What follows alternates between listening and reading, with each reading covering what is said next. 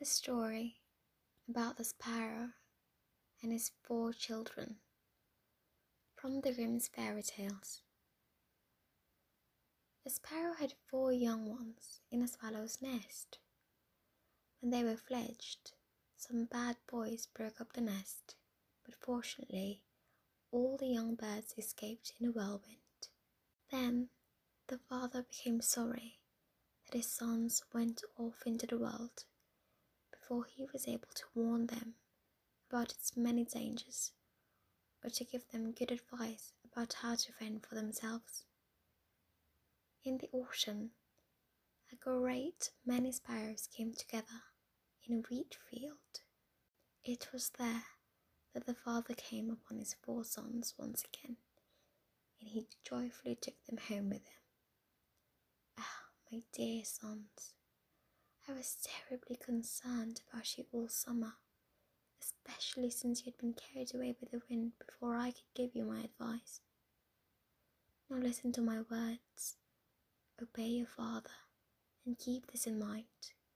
Little birds must face great dangers. Then he asked his eldest son where he had spent the summer and how he had fed himself. I lived in the garden and hunted caterpillars and little worms until the cherries turned ripe. Ah, my son, said the father, such tasty morsels are not bad, but it can be dangerous searching for them. So from now on, be on your guard, especially when people walk around the gardens carrying long green poles that are hollow inside and have a hole in the top. Yes, father, said the son. And what should I do when a green leaf is stuck over the hole with wax? Where have you seen this? In a merchant's garden, the young bird said. Oh, my son, responded the father, merchants are wily people. If you have been among such worldly folk, you have learned enough of their shrewd ways but see that you use all this shrewdness well and don't become overconfident. Then he asked the next son, Where did you set up your home? At court, said the son. Sparrows and silly little birds have no business being in such a place. There is too much gold, velvet, and silk, armor and harnesses, sparrow hawks, screech owls, and falcons keep to the horse stables, where the oats are winnowed and threshed. Then you may be lucky enough to get your daily piece of bread and eat it in peace. Yes, father, said the son. But what shall I do if the stable boys make traps and set the gins and snares in the straw? Many a bird has gone away limp because of this. Where have you seen this? At the court, among the stable boys. My son, those court servants are bad boys. If ye have been at court and mixed with the lords and left no feathers behind, you have learned quite a bit and will know how to get by in this world. However, keep your eyes open all round you and above you, for often even the smartest dogs have felt the bite of wolves. The father now took his third son to account. Where did you try your luck? I cast my lot on the highways and country roads, and sometimes I manage to find a grain of wheat or barley. Indeed, this is a fine meal, said the father, but keep on the alert for signs of danger and look around carefully, especially when someone bends over and is about to pick up a stone. Then make sure you take off quickly. That's true, said the son. What should I do when someone may already be carrying a rock or a stone from a walk under his shirt or in his pocket? Where have you seen this? Among the miners, dear father. When they return from work, they generally carry stones with them. Miners are workers and resourceful people.